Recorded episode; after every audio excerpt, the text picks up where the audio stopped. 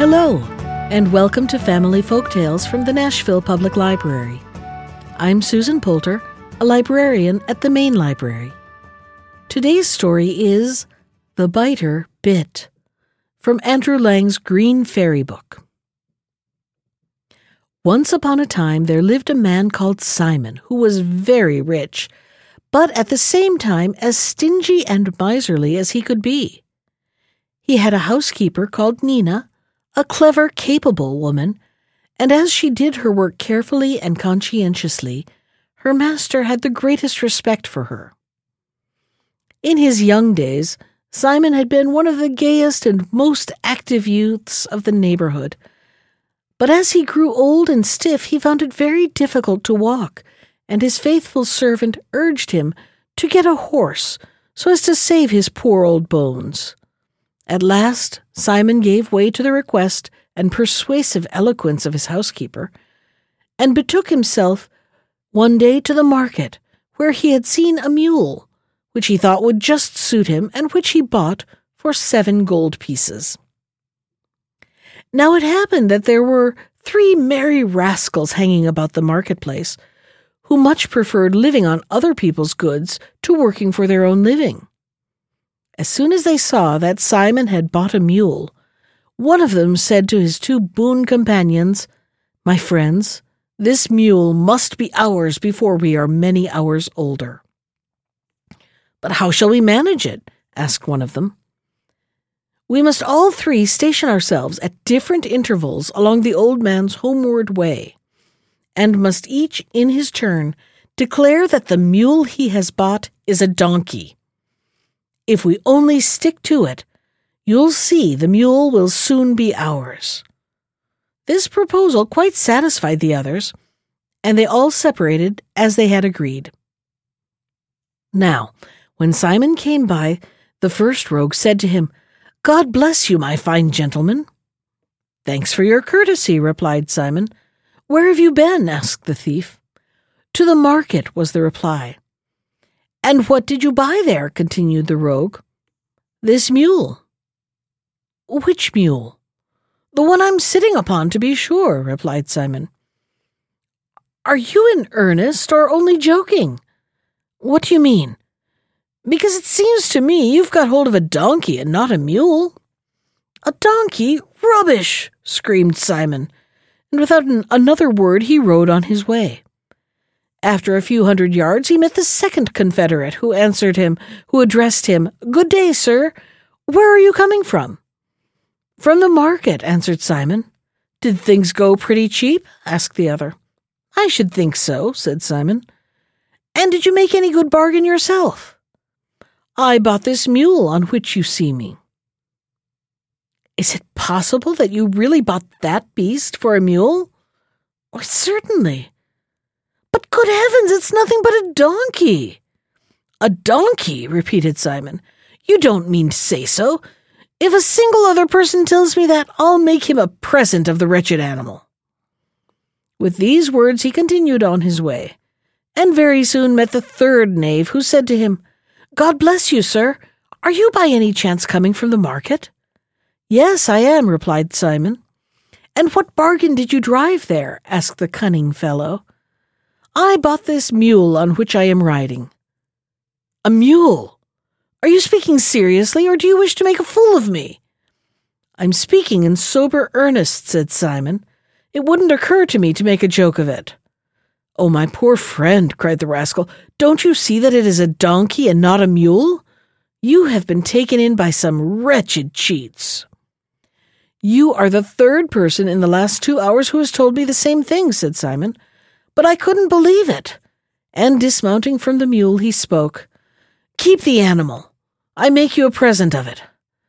The rascal took the beast, thanked him kindly, and rode on to join his comrades, while Simon continued his journey on foot. As soon as the old man got home, he told his housekeeper that he had bought a beast under the belief that it was a mule, but that it had turned out to be a donkey. At least so he had been assured by several people he had met on the road, and that in disgust he had at last given it away. Oh, you simpleton! cried Nina. Didn't you see that they were only playing you a trick? Really, I thought you'd have more gumption than that. They wouldn't have taken me in that way. Never mind, replied Simon. I'll play them one worth two of that. For depend upon it, they won't be contented with having got the donkey out of me, but they'll try by some new dodge to get something more, or I'm much mistaken. Now there lived in the village, not far from Simon's house, a peasant who had two goats, so alike in every respect that it was impossible to distinguish one from the other. Simon bought them both, paid as small a price as he could for them, and leading them home with him, he told Nina to prepare a good meal, as he was going to invite some friends to dinner. He ordered her to roast some veal and to boil a pair of chickens, and gave her some herbs to make a good savory, and told her to bake the best tart she could make. Then he took one of the goats and tied it to a post in the courtyard and gave it some grass to eat. But he bound a cord round the neck of the other goat and led it to the market. Hardly had he arrived there than the three gentlemen who had got his mule perceived him, and coming up to him said, Welcome, Mr. Simon. What brings you here? Are you on the lookout for a bargain? I've come to get some provisions, he answered, because some friends are coming to dine with me today, and it would give me much pleasure if you were to honor me with your company also.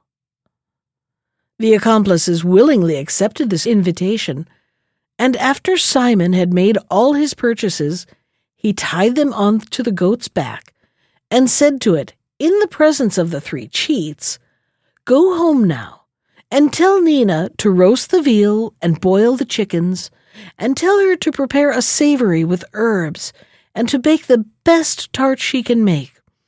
Have you followed me? Then go, and heaven's blessing go with you. As soon as it felt itself free, the laden goat trotted off as quickly as it could, and to this day nobody knows what became of it. But Simon, after wandering about the market for some time with his three friends and some others he had picked up, returned home to his house. When he and his guests entered the courtyard, they noticed the goat tied to the post, quietly chewing the cud. They were not a little astonished at this, for of course they thought it was the same goat that Simon had sent home laden with provisions.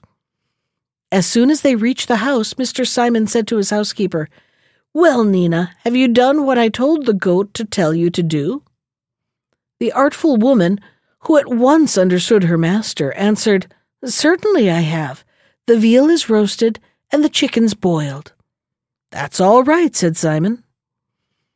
When the three rogues saw the cooked meats and the tart in the oven and heard Nina's words, they were nearly beside themselves with amazement, and began to consult at once how they were to get the goat into their own possession.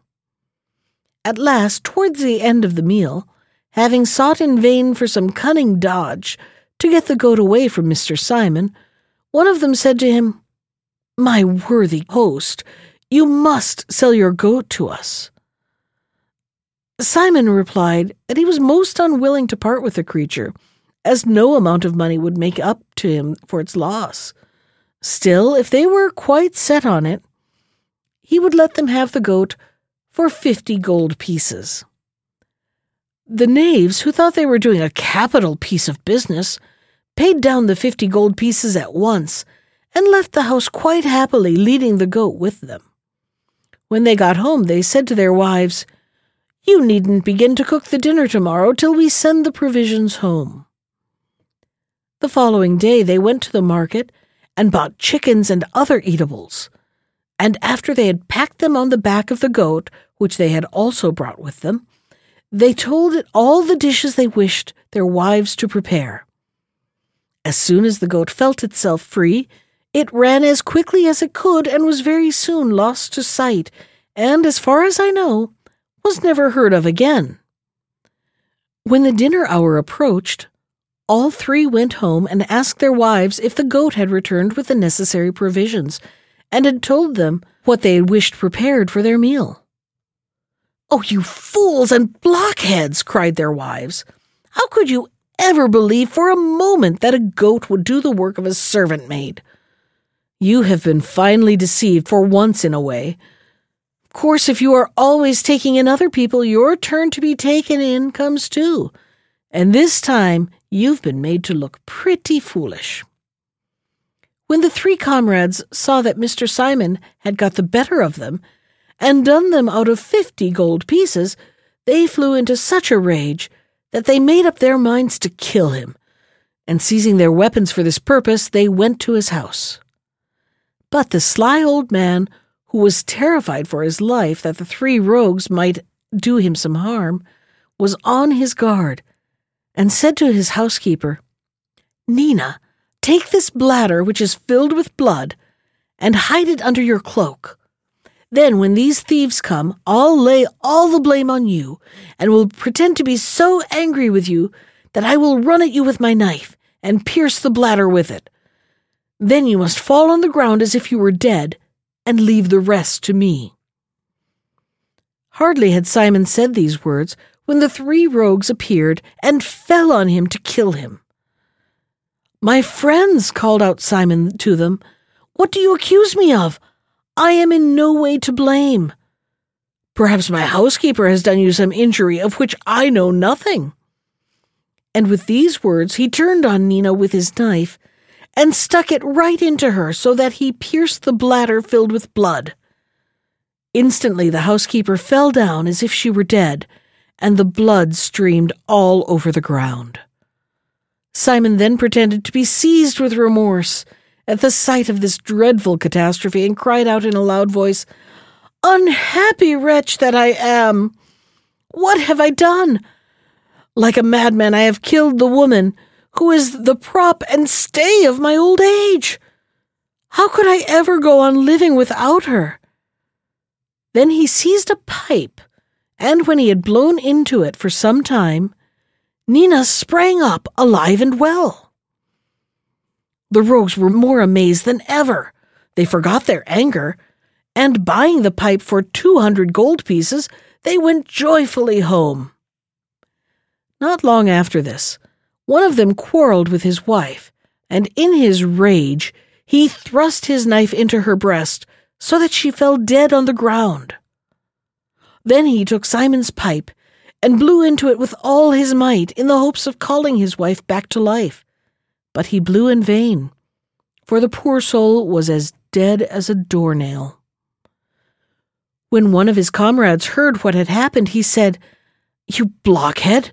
You can't have done it properly. Just let me have a try. And with these words, he seized his wife by the roots of her hair, cut her throat with a razor, and then took the pipe and blew into it with all his might, but he couldn't bring her back to life. The same thing happened to the third rogue, so that they were now all three without wives. Full of wrath, they ran to Simon's house, and refusing to listen to a word of explanation or excuse, they seized the old man and put him into a sack, meaning to drown him in the neighboring river. On their way there, however, a sudden noise threw them into such a panic that they dropped the sack with Simon in it and ran for their lives. Soon after this, a shepherd happened to pass by with his flock, and while he was slowly following the sheep, who paused here and there by the wayside to browse on the tender grass, he heard a pitiful voice wailing, They insist on my taking her, and I don't want her, for I am too old and I really can't have her. The shepherd was much startled, for he couldn't make out where these words, which were repeated more than once, came from and looked about him to the right and left. At last he perceived the sack in which Simon was hidden, and going up to it, he opened it and discovered Simon repeating his dismal complaint. The shepherd asked him why he had been left there tied up in a sack. Simon replied that the king of the country had insisted on giving him one of his daughters as a wife, but that he had refused the honor because he was too old and too frail. The simple minded shepherd, who believed his story implicitly, asked him, Do you think the king of the country would give his daughter to me? Yes, certainly, I know he would, answered Simon, if you were tied up in this sack instead of me. Then, getting out of the sack, he tied the confiding shepherd up in it instead, and at his request, fastened it securely, and drove the sheep on himself. An hour had scarcely passed when the three rogues returned to the place where they had left Simon in the sack, and without opening it, one of them seized it and threw it into the river. And so the poor shepherd was drowned instead of Mr. Simon. The three rogues, having wreaked their vengeance, set out for home. On their way, they noticed a flock of sheep grazing not far from the road. They longed to steal a few of the lambs and approached the flock, and were more than startled to recognize Mr. Simon, whom they had drowned in the river, as the shepherd who was looking after the sheep. They asked him how he had managed to get out of the river, to which he replied, Get along with you. You are no better than silly donkeys without any sense. If you had only drowned me in deeper water, I would have returned with three times as many sheep. When the three rogues heard this, they said to him, Oh, dear Mr. Simon, do us the favor to tie us up in sacks and throw us into the river, that we may give up our thieving ways and become the owners of flocks. I am ready, answered Simon, to do what you please. There's nothing in this world I wouldn't do for you. So he took three strong sacks and put a man in each of them, and fastened them so tightly that they couldn't get out. And then he threw them all into the river. And that was the end of the three rogues. But Mr. Simon returned home to his faithful Nina, rich in flocks and gold, and lived for many a year in health and happiness. That was The Biter Bit from Andrew Lang's Green Fairy Book.